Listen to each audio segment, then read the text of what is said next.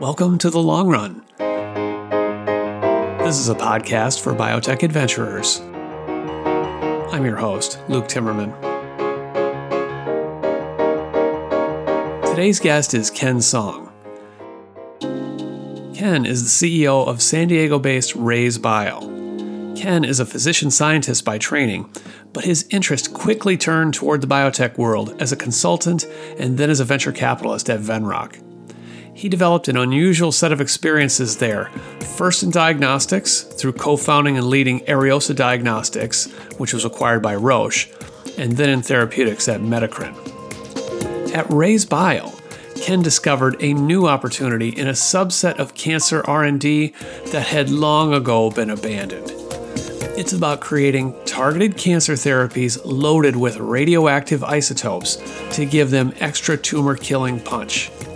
These aren't the same thing as antibody drug conjugates, in which a targeted antibody aims for tumors and unloads a toxic chemical compound to kill the tumor. This is targeted radiation, for short. Scientists have been working on this type of treatment for decades and have been stymied by failures of many different kinds.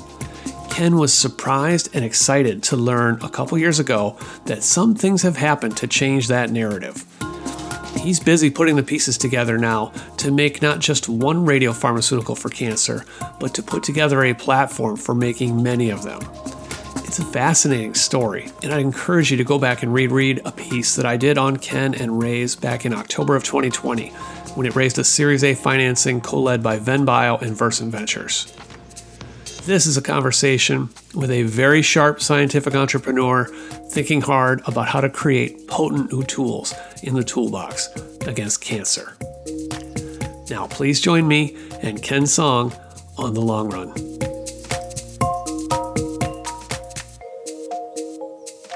Ken Song, welcome to the long run. Thanks. So, Ken, uh, I uh, I remember speaking with you almost a year ago exactly when you raised the Series A financing for RayzeBio, and it was one of those conversations where we only talked for maybe half an hour, and I thought, oh, I wish I had recorded that because that would have been a good episode of the long run. so, uh, this is how you got on my list, and and you're back here a year later. So, welcome. Thanks so much, and uh, thanks for remembering me. okay, so we're going to talk about radiopharmaceuticals and how this whole modality has uh, been resurrected, I think. And, and there's a, a lot of possibilities now for radiopharmaceuticals, radio targeted therapies, whatever you want to call them, for cancer. Um, but before we get into all of that, uh, the genesis of Rayze, let's tell. Can you tell me a little bit about yourself and uh, where'd you grow up? Sure. I was born in Michigan, so the good old Midwest, and I grew up there, you know, all the way up through high school, with the exception of one year I lived in Korea. Um, and then after that, I, I left Michigan and then I never returned. Why is that? Well, I think it, it was a great upbringing. I think I, I definitely appreciated my my childhood, um, but I went out school to uh, to MIT out east, and I think that really just opened me up to realizing that there's so much more opportunity, um, a lot more diversity beyond sort of what I'd experienced as a child. And then when I moved from the East Coast after graduating from MIT to the West Coast into San Francisco of all places, I mean, that even opened me up even more to just seeing just the vastness of all the different things that could be done, the different types of peoples and cultures and opportunities. And um, I think that's why sort of why I've stayed, you know, for the most part, even on the West Coast. Well, I uh, live in Seattle and I'm a Midwestern boy as well. So I, I hear some of what you're saying. Uh, but how did you end up in Michigan? Uh, what did your parents do? Yeah, so both my parents were immigrants. They uh, are from Korea and they both immigrated here separately uh, to do their uh, postgraduate education. And so they both got their PhD coincidentally in economics. And they met each other here in the US back in the 60s, which was pretty atypical back then. Um, and, you know, my dad was a professor in economics at the University of Detroit, and my mom was a female executive as an Asian woman in one of the big three automotive companies. And so that's how we ended up in Michigan. Oh, wow. Uh, so she was a trailblazer. Definitely. Okay. Okay. So you obviously did pretty well in school to go to MIT. Did you know what you wanted to do then uh, early on as an undergrad?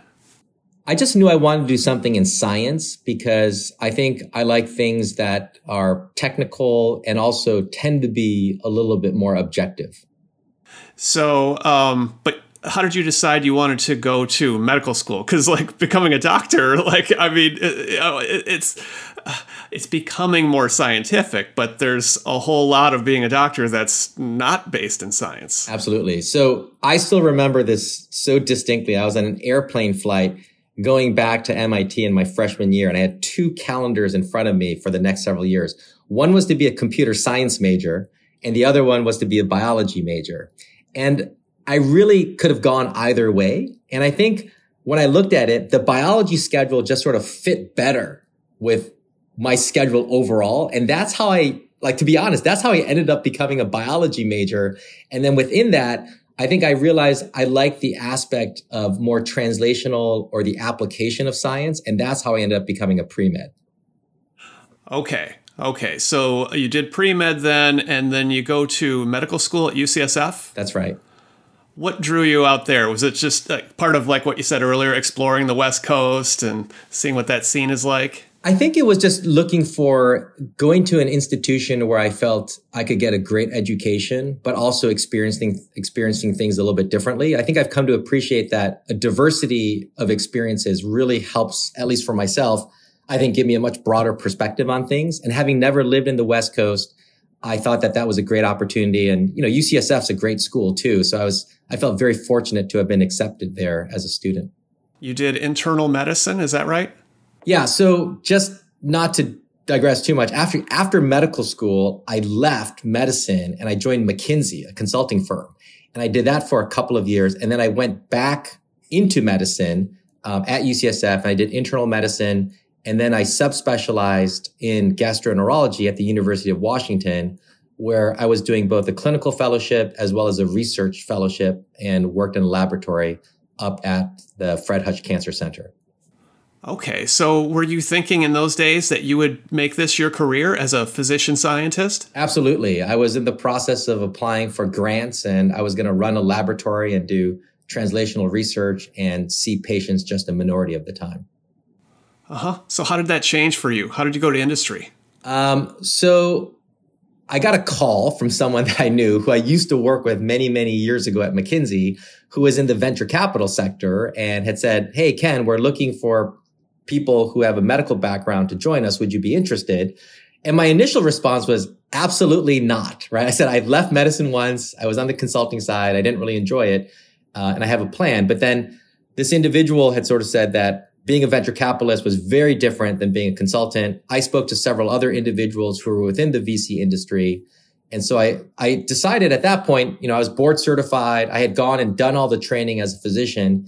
It really did sound like venture capital could be quite an interesting area to see a broad set of new technologies and future uh, potential products. And so I thought to myself, let's just give it a shot. And if I don't like it, I can easily just come back into medicine and it's very easy to make that transition. I had done it once before, uh, but that's how I ended up leaving medicine a second time. and then uh-huh. I haven't gone back. And was that Venrock? So yeah, ultimately, I did go to Venrock. The the indiv- I don't want to say the the individual who reached out to me was for a different firm, but then as I started investigating it, I got in touch with a few other places. But I ultimately went to Venrock as my choice to to make that transition out of medicine again into industry. Now, what year was this that you joined them? 2007. So, what kinds of things did you get to work on and get exposed to there? Oh, everything. It was fantastic. I mean, as coming into Venrock, I was focused purely on life sciences, but it was drug discovery and development, medical devices, diagnostics, healthcare IT, and literally being able to see hundreds of business plans a year and, you know, have dozens and dozens of meetings with entrepreneurs and leading scientists, et cetera I mean, for me, that was almost like an ideal job because I think I've come to appreciate I love intellectual things and I think I'm intellectually curious. And it's like a feeding frenzy when you're at a venture capital firm because it's never ending, right? In terms of the different things that you're seeing and are being pitched at about it's a little like being a biotech journalist. I mean, every day is different. You're at the intellectual buffet. I mean, you can talk to the most interesting people about the latest things. It's so cool. Yeah. Okay, so after a few years, you just you, you get the itch to uh, run one of these companies. How how'd that happen? That was really through just serendipity. While I was at Venrock, we saw an early stage technology out of academia that looked quite promising, uh, but it needed someone to help put together the initial plans to get it up off the ground. And as a VC, some venture capitalists will step into that operating role just to help something get started. And so that was sort of the experiment we decided to do was to see if I could spend six months to a year maybe helping this first company that I was involved in, Ariosa Diagnostics, get up off the ground. Uh, but that ended up being six years of my life because uh, it was such an incredible experience. Things were so rapidly moving, and the investors and the board ultimately continued to put their trust and confidence in me as the CEO. And it's when I moved over into that entrepreneurial operating side that I think I truly found my real sort of just excitement and passion of doing things. And that's why I've stayed an entrepreneur ever since I made that transition back in 2010. And Ariosa, for those not familiar, this was one of the early movers in non invasive prenatal testing. So it's taking some of the tools of DNA sequencing uh, and uh, looking at uh, signs of chromosomal abnormalities in the blood of the mom. Yes, absolutely. It was so cool to think that you could get a snapshot of the genetic status of the fetus, right? That's growing inside a, a, woman's womb by taking a blood sample from the mom and being able to look at the DNA from the fetus and determine whether or not there could be a genetic condition that could affect the health of that fetus. And so um, that was an incredible experience to actually not only discover and develop a technology, but then to commercialize it globally in over 100 countries and then ultimately, I think Roche saw the promise of that and acquired us back in 2015. Okay, so by this point, you've been a VC and now you're a, a successful, uh, proven entrepreneur in your first go. Um, you did a couple other things. Uh, what came next? So after that, moved down to San Diego for personal reasons to be closer to extended family. And then I moved from the diagnostic sector to the therapeutics. And so I became CEO of a company that was already in existence called Metacrine that was working on metabolic diseases. Um, and also around the same time, I got approached to become executive chairman of a sequencing technology company called Omniome. Um, so I became involved in both of those um, right around the 2016, 2017 timeframe. Omniome for regular listeners was mentioned in the last episode or a recent one with PacBio CEO Christian Henry, recently acquired by PacBio, uh, short read sequencing at higher levels of accuracy. So another success under your belt. Um, so, but then you um, you sort of became a, free agent after Metacrine, right? You took that one public. Uh, I didn't. Then, I got it ready to go public, but I didn't take it public, and so okay. um, I had done everything to take it from a discovery organization into a clinical stage organization with some initial proof of concept data. Got everything lined up for the company to go public, but then for me personally, I didn't see myself really being the public company CEO, at least for Metacrine at that time, and so um, I had sort of you know worked with the board to talk about my transition and, you know, I stayed on until we found uh, someone else to come in and, and take that company forward. Um, but it was during that time period that I then was starting to get approached by, you know, VCs and other people about what do you want to do next? And here I've got this idea and I've got that idea. And that's how this whole radiopharmaceutical thing came to light back in sort of the late spring of 2020. Now, Ken, was this just because you just didn't see yourself being a public company CEO? You, you wanted to continue to do the startup thing? No, it's not necessarily that. Um, you know, I think for myself, you know, Metacrine's gone on and has, I think, has a great things that they're working on, but it was it was very much um, sort of one primary asset, and it was sort of going to go forward into mid and later stage clinical studies, which frankly takes time. And I think for myself, I really felt like I wanted to dive into something that was going to be much broader um, and that could have much more far-reaching, uh, you know, impact beyond just one or a handful of programs. And so I wanted to sort of take that time uh, to sort of take a step back and just think about what did I really want to do, given I had such this wealth of experiences from being a doctor to being an investor to being an operator how could I take everything that I had learned over the past, you know, 15, 20 years and then apply that to something where I was still had enough energy, right, to want to actually take something forward and hopefully make a really big impact within the healthcare space. Okay, so by this time you're about how old? Uh, 40, well, how old was I back then? I was 45. Okay, okay. So classic, you know, about the same age as me, you start thinking about, okay, uh, what do I really want to do with the next 10 or 15 years? Um, and so, okay, so you're um, the VCs start calling you again with different things. So you're look you're, you're evaluating different things to work on. Uh, how did um, radio pharmaceuticals end up on your radar screen? Yeah, it's crazy. So I remember this so well because it was a Thursday that I got a call uh, from one VC saying, "Hey Ken." we've been looking at radiopharmaceuticals for the past several years, and we think it's a super interesting space. We've come across different ideas. There's this one in particular, and we'd love if you could, you know, take a look at it and possibly be interested in running it. And that was Jerel Davis from Versant. Um, and then I kid you not, 24 hours later, I get a call from uh, Aaron Royston at VenBio saying, "Hey Ken, we know that you're, you know, possibly going to be looking to do something next. We're looking at this radio pharmaceutical company. We think it's super interesting, but it needs someone, you know, to really take it and be the leader behind it. Would you be interested? And my initial response to those guys was probably not. I said, I don't think I'm the right person because number one, to be honest with you, I don't really under, know, really know what it means when you say radio pharmaceuticals. I think I have to go look that up. And, and secondly, you know, I'm not really looking to just jump into anything just quite yet, right? I want to take my time to really find that, that thing where I think has that really special spark to it that also has a high likelihood of being able to make a big impact, you know, somewhere in the broader healthcare space.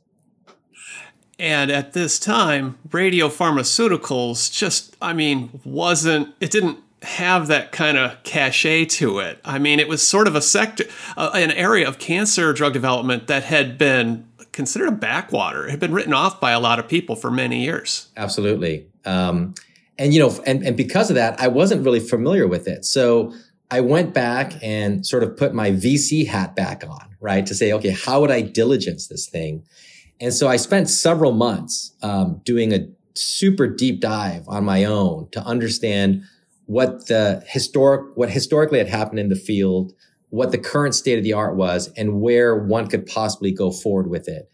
And, you know, after several months, hundreds of hours of sort of just reading, you know, tons of papers and speaking to individuals, I, I came to realize that this is an amazing modality that has strong clinical validation behind it that has been very much underappreciated and as a result also heavily underinvested in. And so I was really surprised to end up where I did was to think, oh my gosh, here's an incredible opportunity in oncology where there's clinical validation data to show that it could have a differentiation in terms of level of efficacy. And yet it's almost a completely white space in terms of opportunity. And like, how often do you see that in oncology? I mean, almost never. And, and given that and sort of the potential of where this could go, that's how I agreed to then sort of, you know, jump, jump in with both feet and launch RayzeBio, which we did back in um, August of last year.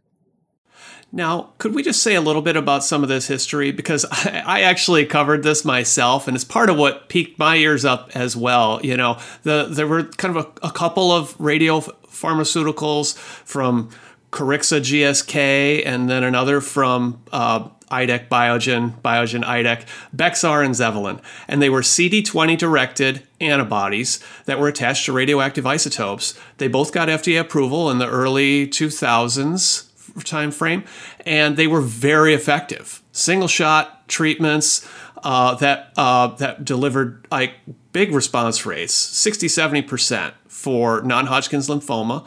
Um, and, and they didn't generate a lot of side effects. I mean, they look like something that would be quite viable uh, uh, in the wake of Rituxan, the, the original naked antibody for, for non Hodgkin's, but they failed. Uh, why was that? Yeah, I think there's several things. I think, first of all, those were new, those were definitely newer modalities. This was a completely different thing where the infrastructure and the familiarity just wasn't there. And so I think that education the, the amount of education that it would take to sort of get people on board was a lot more than where it is today. Because I think people have learned and become more accustomed over the past couple of decades as to what radiopharmaceuticals is. I think the other issues was my understanding is that there were some manufacturing challenges um, that did lead towards um, some difficulties in supply chain. And, you know, obviously when you're a doctor and if you've got an alternative, which is Rituxan, which actually works quite well, if you, if you find that you try to get another drug and you're not able to get it for whatever reason, you know, you just need that N of one bad experience for you to then just say, you know what? If I've got another alternative, Rituxan, and, you know, truth be told, you know, back in the 2000s, there were also certain things in play just financially that also made it perhaps more attractive for prescribing oncologists to use Rituxan versus a radiopharmaceutical, which required a referral, right, to their nuclear medicine colleagues, which were in a separate part of the hospital. One is, I think it was super early because those were the first entrants. I think two is there were some manufacturing issues that had happened. Three, there were just differences in terms of just prescribing patterns and different incentives that might have been in play 20 years ago that are less in play now. And then most importantly, there was still the alternative of Rituxan, which was still a very, very effective therapy that was out there. Um, and I think for those reasons, while these drugs showed great clinical efficacy, commercially they failed. So I think that's important to know is that they succeeded from an approval and regulatory and clinical data perspective, but commercially they were not successful. And because of that, investors lost a lot um, who had bet on that and shied away for many years. There wasn't a lot of startup activity to come uh, in the wake, despite of the clinical and regulatory success. Uh, it was a cautionary tale. Then, you know, uh, as you studied the history, there were a couple of advancements. There was Xofigo uh, for prostate cancer, kind of a uh, it was acquired by Bayer, so that was, you know, some modest success. It didn't take over the world of prostate cancer, but then you came across a couple of papers that really opened your eyes. Uh, can you say a little bit about th- those? Yeah, so there's um, probably the best study and the and the most well known are instances in treating neuroendocrine tumors and prostate cancer. So um, the first one is a drug now on the market called Lutathera. And Lutathera is a drug that goes after uh, a relatively rare cancer called neuroendocrine tumors. And it delivers a radioactive particle called lutetium 177, which is a beta particle. But what really stood out was that there was a New England Journal of Medicine publication um, on something called the NETTER 1 study that showed this amazing efficacy in a well-controlled randomized study looking at Lutathera, the radiopharmaceutical drug, compared to sort of the standard of care. And when you looked at the progression-free survival, the separation in the curves is almost like anything unseen in oncology. It was just gaping. Like you could drive a truck through that separation curve. And the hazard ratio ended up being 0.21. I mean, for an oncology wow. drug to have a hazard ratio of 0.21, people that are listening will appreciate just how dramatic that is.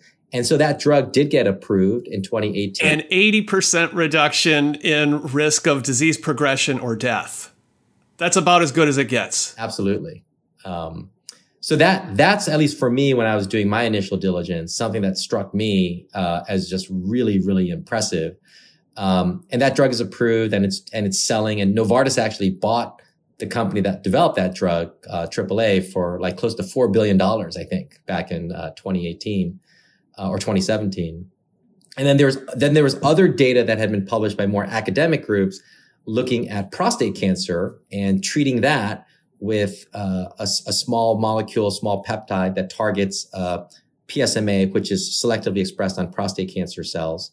Uh, and again, they were using both now beta isotopes like lutetium, but also an alpha isotope, which is a more potent type of radioactive particle called actinium 225.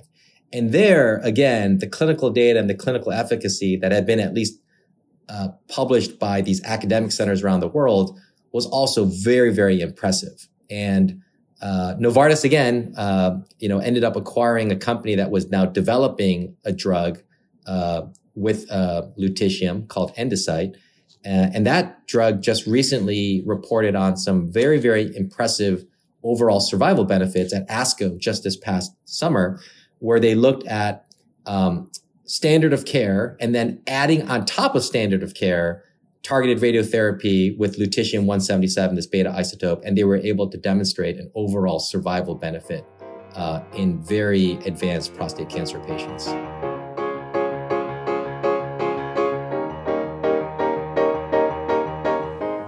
A word from the sponsor of the long run, AnswerThink.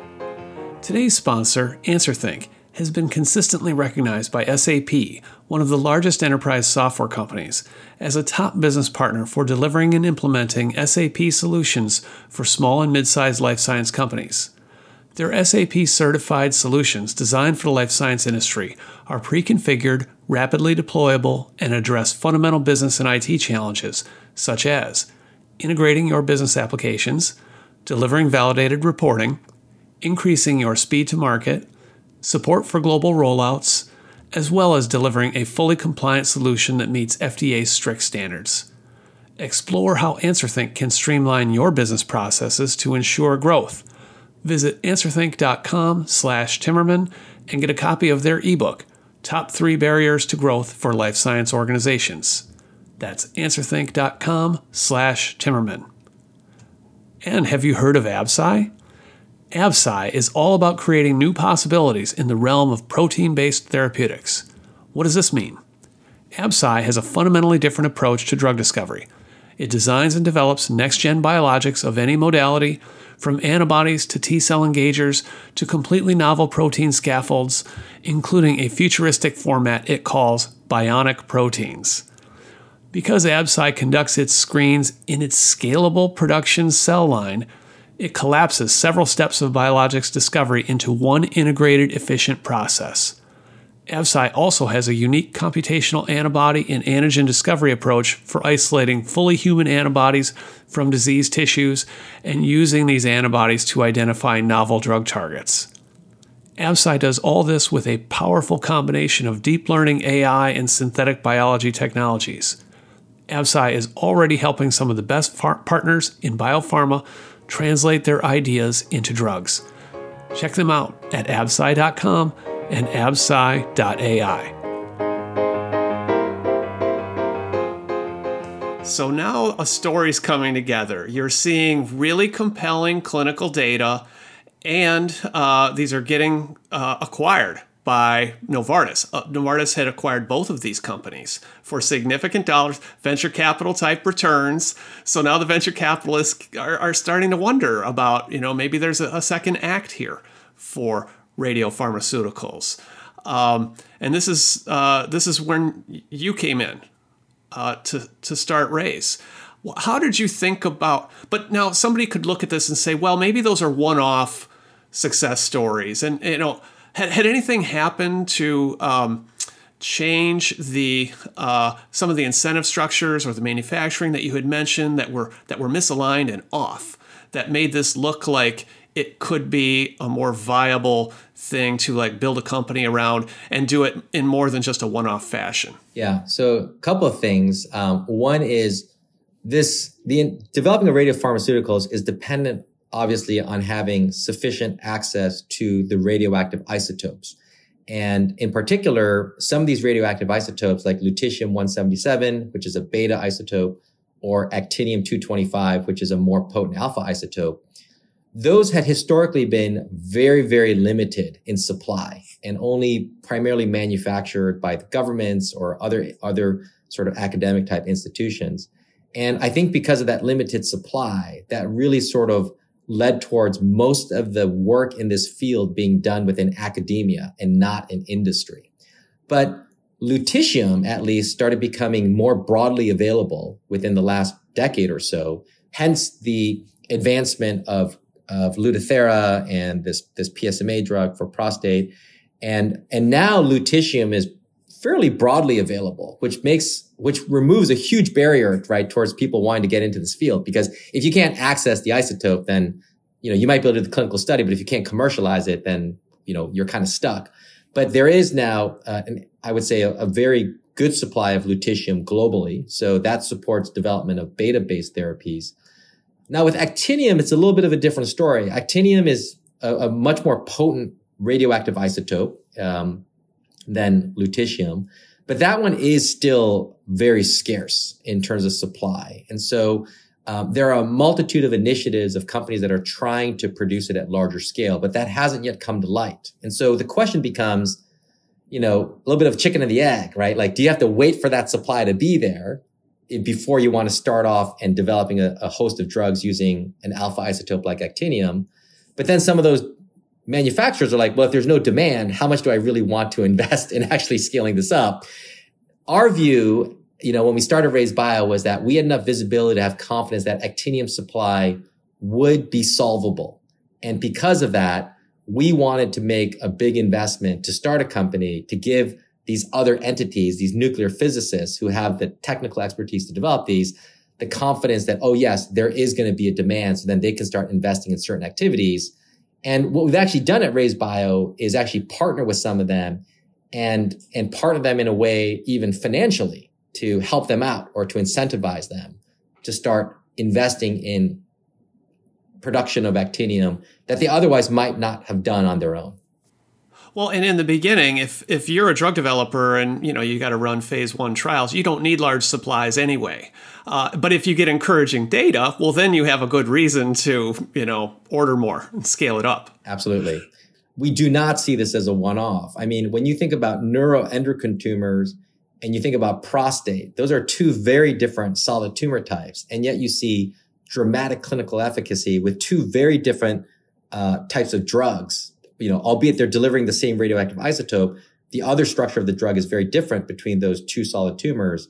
Um, and so my view is if it's worked in two very different solid tumor types, there isn't any reason to believe that this shouldn't work more broadly across other solid tumors as well. It just hasn't well, been pursued. This- this raises an interesting question about the biology of these things, right? Um, they um, have some similarities in concept to antibody drug conjugates, in which you have an antibody that hits a, a surface um, marker uh, and it carries a toxic chemotherapy payload to kill the tumor. In this case, you've got radiation that is your, your toxic payload it doesn't necessarily have to get in the tumor, does it? I mean, I mean, it's better, I think, if it does, but it also ha- has this um, this effect of uh, you know damaging some of the cells in the microenvironment. Um, which might be good, like cleaning up some of where the, the tumor might be escaping, um, or making way for uh, immune cells to come in and, and do some extra mop up. What, what do you think is going, what, what do we know, I guess, about the biology of radiopharmaceuticals and maybe how they might be combined with other treatments? Yeah, I think one of the great things about radiopharmaceuticals is pretty easy to understand because once you deliver that radioactive particle to that tumor environment, that radioactive particle, just through its natural properties, is going to decay and release an incredible amount of radioactive energy within that defined space of where that particle is. And it's just going to destroy things indiscriminately. So that's the beauty of a radiopharmaceutical is the drug is actually the isotope and the binder and everything else is purely just the delivery mechanism to make sure that you're selectively delivering it to the tumor. And, and as you said, it's, it is very similar to an antibody drug conjugate concept, which many people are familiar with. You know, people use an antibody to deliver a toxic payload. But in the case of an antibody drug conjugate, you have to get inside the cell and that payload then has to actually be cleaved inside the cell so that it can then go find wherever it needs to go to to actually cause the cell to be destroyed. Whereas with the radioactive, so the way I think about this in a simplistic way is with radiopharmaceuticals, you just need to be in the right zip code. And if you're in the right zip code, that's good enough because then that particle is just going to destroy anything that's around it. Whereas if you're like an ADC, you need to not only be in the right zip code, you need to be at the right address and that package needs to be inside the house. Right. So it's a lot harder to do that than you, know, you tell someone, Hey, deliver this to 92130 zip code. That's really easy for anyone to do. But to say you have to deliver this package you know, at this address inside the house, which is what you need to do with an ADC, that's a lot more complex. Now, of course, you know it's a balancing act. Uh, you don't want that uh, radioactive isotope to extend too far, so that it's actually killing healthy cells. Then you're going to get toxic side effects. Um, And and so um, there, there's a there's a fine line here. How, how, do you think about that? Yeah. So this is where I think um, using things like alpha and beta particles really makes a difference and opens up the field of radiopharmaceuticals because these alpha and beta particles, alpha particles, an example is actinium 225, beta particles, lutetium 177, their range of killing, if you want to call it, for a beta particle is like a millimeter or two. Um, so it's very, very limited. But for an alpha particle, the range of killing is only tens of microns. So you're talking microscopic levels. So um, your the the chance, particularly with an alpha particle, that you're going to have some type of untoward, you know, crossfire damage to nearby normal tissues is pretty pretty low. Now the the the caveat here though is you need to make sure though because they're so potent that you're delivering it selectively to the tumor cells. So this is why it becomes important to select the right target that you want to bind to to develop to deliver the alpha isotope and you want to make sure that you design the right drug so that selectively binds to that cancer target of interest because you don't want it to be non-specifically binding to other parts of the body because it is true. You end up delivering an alpha particle or a beta particle non-specifically to other normal tissues in the body, then you will see, uh, you know, um, tolerability or toxicity issues. But so it okay, all comes so, down to target selection and design of the molecule. I, I, think you're getting to some of the fundamentals here of like what what do you need to assemble like a legitimate radiopharmaceutical, and uh, maybe you could just break it down for listeners who are a little bit new to this. But I mean, it starts with the antigen, so there's the the target itself, like you say, that this is expressed on cancer cells, and hopefully very little or not at all on healthy cells, so that you're getting to where it needs to go. Then there's the uh, the targeting agent, like the thing that gets you to that zip code, as you say. Uh, could be an antibody, could be something else. Then there's the linker and the isotope.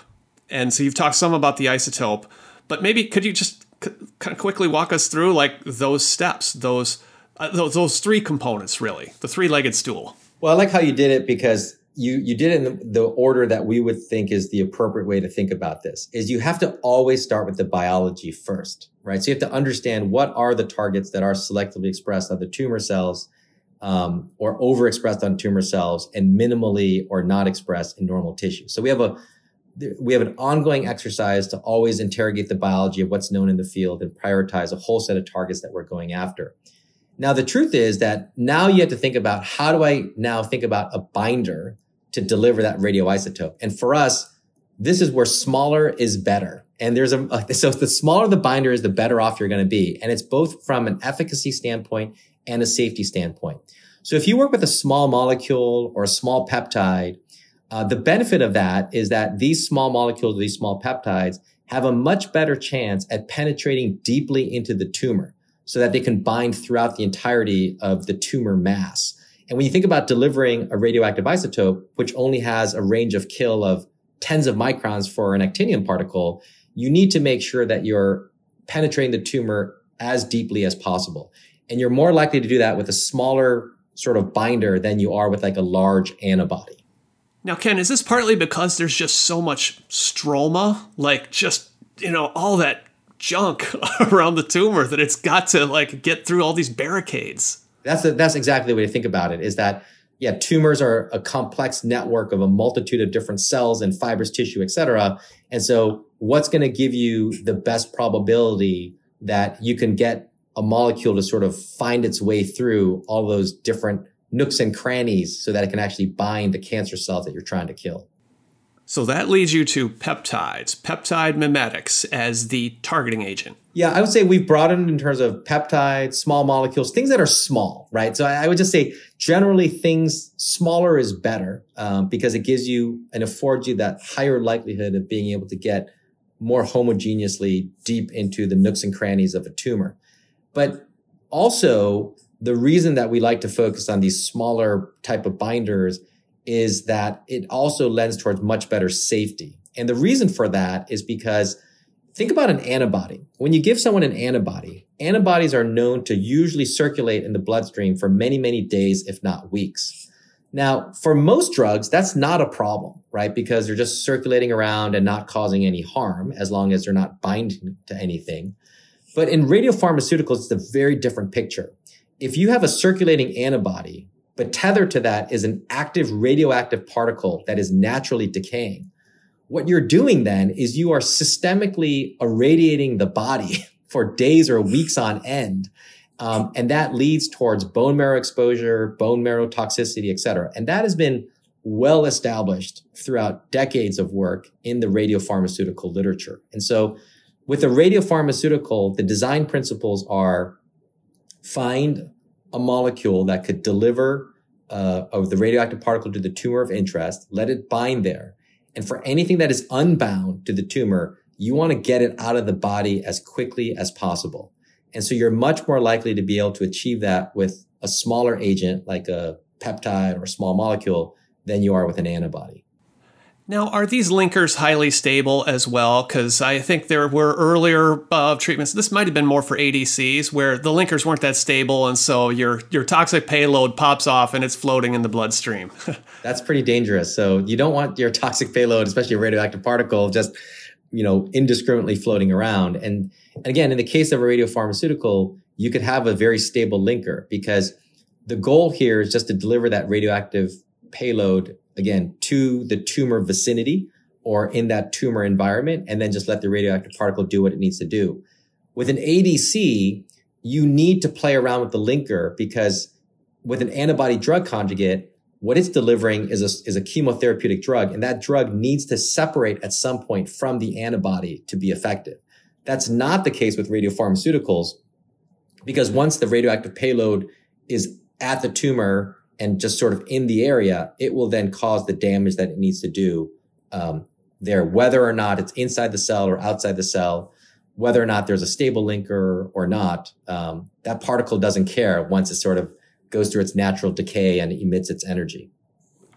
Okay, so considering these principles, you found early on when, when you decided to like go in and start this as a company, one of those first things you did, I think, was finding that partnership with the actinium 225 so is it is it the same person uh, group that supplies the uh, isotope as provides the targeting agent? No. Okay okay so can you talk about like the partnerships that you've put together to like turn this into a platform company? Sure. So um, there's a multitude of components here which is actually i find super interesting. So on the discovery side you want to be able to find these novel binders or targeting agents. And the nice thing is that there's a multitude of companies that are out there that have specialized in screening, right? They have their own special drug libraries or peptide libraries that they've optimized. And they usually provide this as some type of service or partnership, et cetera. And so we've actually forged several partnerships with entities who are specialized in uh, screening for novel targeting agents that will bind to a protein or a cancer target of interest. A couple of those we've disclosed publicly, others we haven't, but we're working with a, a, a number of them that all have their own approach and their technology. So that's finding the binder. Um, and we do some of that work ourselves internally, but a lot of it is also through partnership. Um, once you have that binder, then we do a lot of work ourselves internally to make sure that we can optimize it to make sure it's got the right properties in terms of clearance and other things like charge state, et cetera. There's a whole litany of things that we, we try to optimize.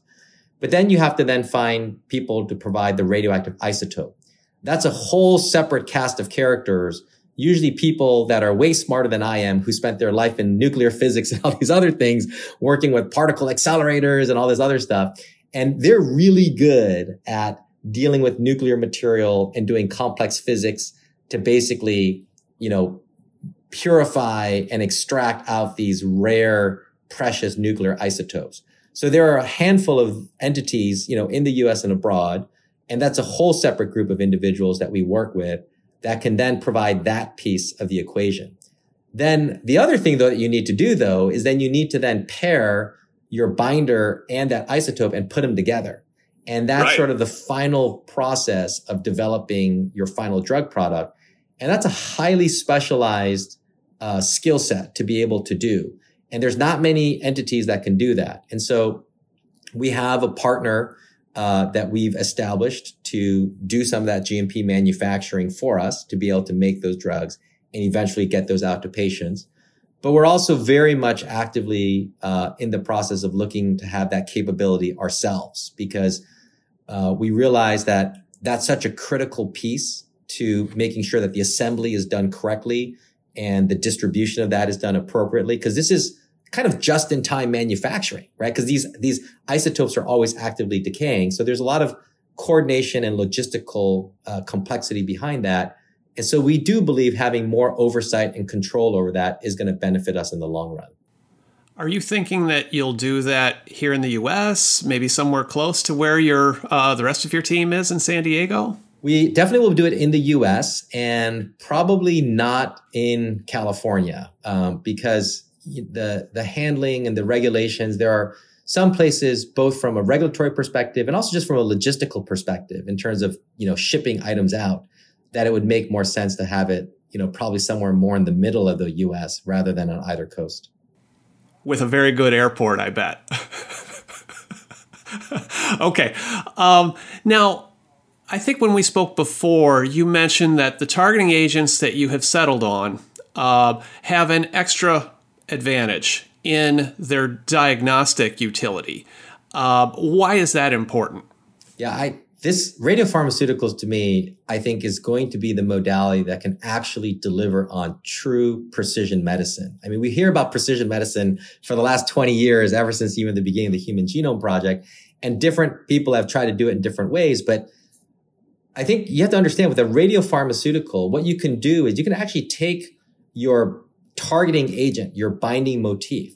And instead of delivering a therapeutic radioisotope like actinium or lutetium, you can put into that exact same drug molecule an imaging isotope that doesn't have any cellular killing effect. And so what you can do is you can actually administer your drug with an imaging agent to every single patient. And you can then real time directly visualize to understand whether or not your drug is going into that patient's tumor and if it's going into any other parts of the body that you don't want it to go.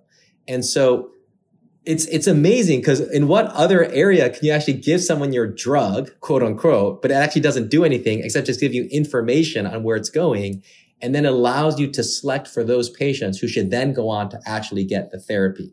So the crazy thing here is it is structurally and chemically, it is identical, the diagnostic agent and the therapeutic agent, with the only difference being the radioactive isotope, whether using an imaging isotope or a therapeutic isotope. So this is what really excites me, having been on the diagnostic side of the business and also on the therapeutic side, is being able to actually see those two pieces come together. And importantly, being able to properly identify those patients who really should get your therapy. So you're not in the guessing so in a way, in a way, Rayze is like a diagnostic and a therapeutic company all in one. And and what this means for you uh, in practical terms is I mean, you can run a clinical trial where um, you you can administer the diagnostic agent first, see if that's getting to the tumor, and like really uh, increase your probability of success. You know through the dry run that your drug is going to get to the tumor and and also the physicians the investigators and someday the physicians in the community will have that same degree of confidence that the patient in front of me is like a very very good candidate for a good response if it gets to the tumor. Absolutely. And patients too. I mean patients will know that. They'll be like oh i'm getting a test first to see whether or not i'm likely to respond to this therapy. Whereas today most of the times when patients are getting you know, chemotherapy or targeted chemotherapy, they really don't know whether or not they're going to have a response to it. Okay. Okay.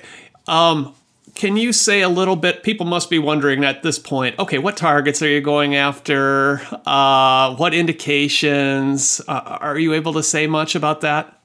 We still hold that a little bit close to the vest. Um, you know, I would say that we are working on a lot of programs, and what I think what we like to do is once we're ready to get into the clinic, because um, that's really what matters, right? I mean, you could talk about all the science and all the things that you're doing in the research lab, et cetera, but it really doesn't become real until you start talking about this drug is going to go going to go into patients. And so I think that for us is the appropriate time to talk about what we really have, right? Rather than just talking about, you know, the potential of what might actually be.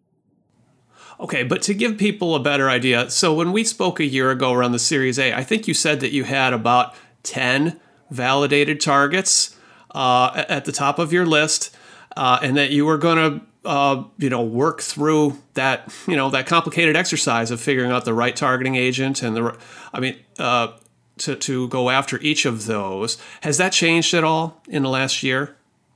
Not really. I mean, we've expanded, I would say, because we've gotten more resources. We've been able to secure a fair amount of financing for the company. Um, and we've also been very opportunistic to look very broadly uh, to see where opportunities could be broadly within the space of radiopharmaceuticals. And so we started with that initial thesis and what you covered on us a year ago. And I think we've expanded beyond that to think about how do we become the leading radiopharmaceutical company where we look across all different tumor types, all different even types of isotopes, not just actinium 225. But I will say that over the course of that last year, we've not only made progress on our discovery front, but we do have visibility towards being in the clinic um, next year, which is super exciting for us. Okay, so this is moving pretty quickly. How many employees do you have there now? We have 45 full-time employees that we've hired. Um, you know that, that that's continuing to grow uh, every week and we work with a bunch of contract employees overseas who do some of the chemistry work for us. And that that actually exceeds i think over 50 people. So we've got nearly 100 people now effectively working on building out this pretty exciting pipeline that hopefully one day soon i'll be able to share a lot more details about. Uh-huh uh-huh. Well and when you find a good candidate you must be excited because there aren't that many with some of these specialized skills. Um now there you're not the only company uh, trying to do this. There, you know, I saw Act uh, Aktis Therapeutics out of the East Coast is one that's got some pretty well known invest, investors behind it. Um, how do you think you will differentiate yourself uh, over time? Yeah, so I'll say it's going to come down to the science and the execution. So I think our approach, both in terms of target selection and the targeting moiety selection and how broadly we're doing this. I mean, you know, to, to borrow a term from maybe the, the tools diagnostic space, you know, we're doing massively parallel discovery. Like people talk about massively parallel sequencing. We are doing massively parallel discovery. I think that's very unique because uh, a lot of times people will settle on one binding motif or one type of way to do things.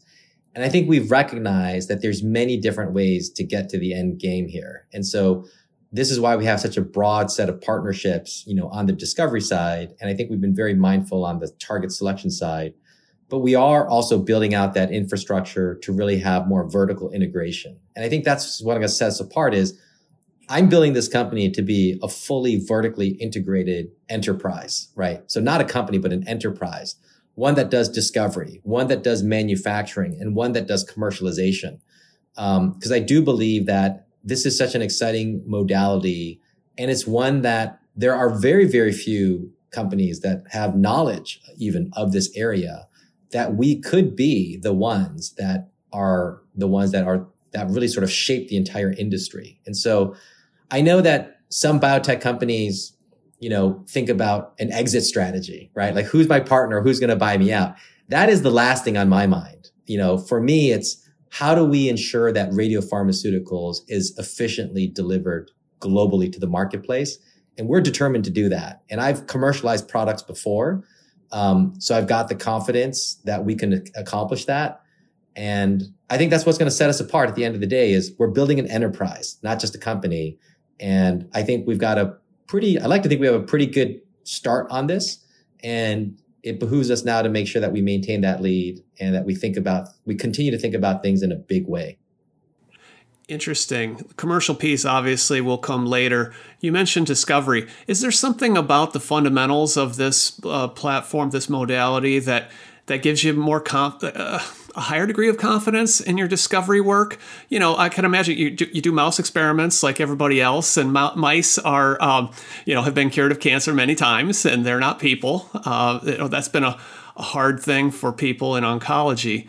Is there something about what you're doing here that um, that gives you confidence going into the clinic? Yeah, I would say several things that gives us more confidence on the higher probability of success with discovery is that at the end of the day, we really don't need to understand the underlying biology of these targets. you know, like a lot of other cancer therapies that are being developed need to understand how they interfere with a pathway or modulate a pathway, et cetera. All we're looking to do is basically find those markers that we can just bind to and then deliver this agent. And so if there's a downstream mutation in that signaling pathway or there's something else that's happening in the cell that's biologically occurring, that's irrelevant to us, which gives us a huge advantage because all we need to know is, is that target expressed in cancer? And if so, to what level and how homogeneous is it? Because if it's a highly expressed target that's homogeneous expressed in the tumor, that's pretty much all the biology we need to know. right, right. But but you know, we are also still talking about radiation. And you know, there's issues with handling it. Um, there's there's also just exposure in the body over time. You know, people don't want lots of it. There, there, there, you can get secondary malignancies uh, years later from radiation exposure, right? So, how do you think about managing some of the, I guess, the handling and the uh, long term exposure questions? Well, this is what we really like about certain radioactive isotopes, particularly things like alpha particles and actinium, is actually the handling of this and you know, through manufacturing and delivery is much easier than other typical forms of radiation because again, alpha particles only emit their radiation in tens of microns. You and I can actually have a full glass of actinium particles right in front of our face with no protection whatsoever. And we would be 100% fine with no radiation exposure. I think that's what's mind blowing is like you have this incredibly potent radioactive particle, but it's actually quite safe. And our job is to make sure that we're selectively delivering it to the tumor because once it gets there, it'll destroy the tumor. And as long as it's not getting caught up anywhere else in the body, you're not actually having any radiation exposure or any worries about any long term effects. Okay, so you don't need to wear the lead vest. Importantly, that the healthcare provider who administers it does not need to wear the lead vest and then worry about that. Right. And even the patients, like even the patients, if they were to get an alpha therapy, it's an outpatient therapy and they can go home and hug their kids that same day and not worry about transmitting the radiation to their family members. That's what's really cool about some of these newer, you know, newer types of radioactive particles that this industry is thinking about developing for targeted radiopharmaceuticals. I get it. Radiation has a certain stigma to it, but this is where education is so important that certain types of radioactive particles are very, very effective at killing things that are immediately uh, adjacent to where that particle is. But beyond that, they're actually very, very safe to handle and to deal with.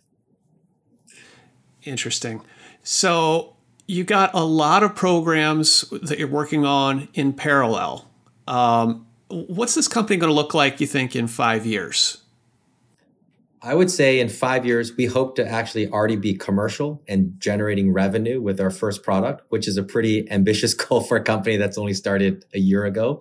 But I actually think that in five years, that's uh, a definite possibility. Uh, we would hope to have at least a couple of other agents that are in advanced clinical studies, uh, leading towards uh, final readout and near-term approval. Um, and basically, I like to think when people think about radiopharmaceuticals, the first thing they think about is RayzeBio. Uh huh. What about combinations? I flicked at that earlier, but um, maybe, you know, if a person gets a genomic test and they look like they've got a certain driver mutation, they might want a targeted therapy. And then could you sequentially come in with the radio pharmaceutical either before or after, or, or, how do, or, or an immunotherapy maybe? One of the areas I think that's generated quite a bit of interest is com- combining this with immunotherapy, uh, because the concept here is that uh, radioactive particles are so effective at causing cell death that you can actually have a massive release of neoantigens from the tumor.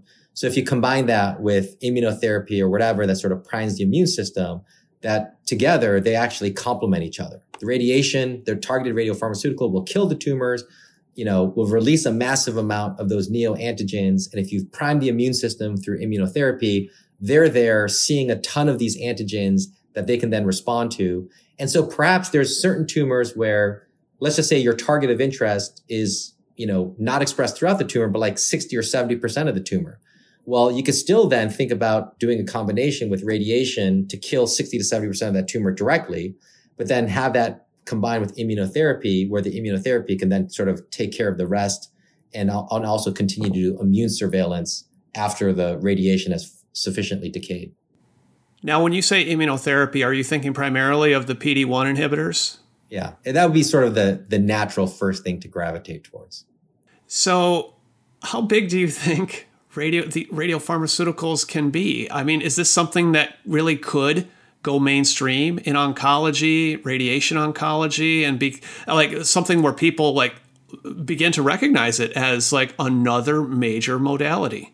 I actually think um, just because of the simpler design um, and the higher potency, I believe that radiopharmaceuticals can actually eclipse that of what antibody drug conjugates have done for the field. So I think this is a massive opportunity um, that will be broadly applicable to all sorts of different types of cancers. Um, and I wouldn't be surprised five years from now if there's dozens and dozens of, dozens of companies that are pursuing this area. Um, and my hope is that you know, ten years from now, that there's dozens of therapies that have been approved, and hopefully we'll be behind you know a good number of those. Fascinating stuff, Ken. I uh, I wish you best of luck on this journey. Maybe I'll check in with you in five years and see how much of it uh, comes to pass. Thanks for joining me today on the long run. All right, thanks so much, Luke. Thanks for listening to the long run, a production of Timmerman Report. Pedro Rosado of Headstepper Media was the sound editor. Music is from D.A. Wallach. See you next episode.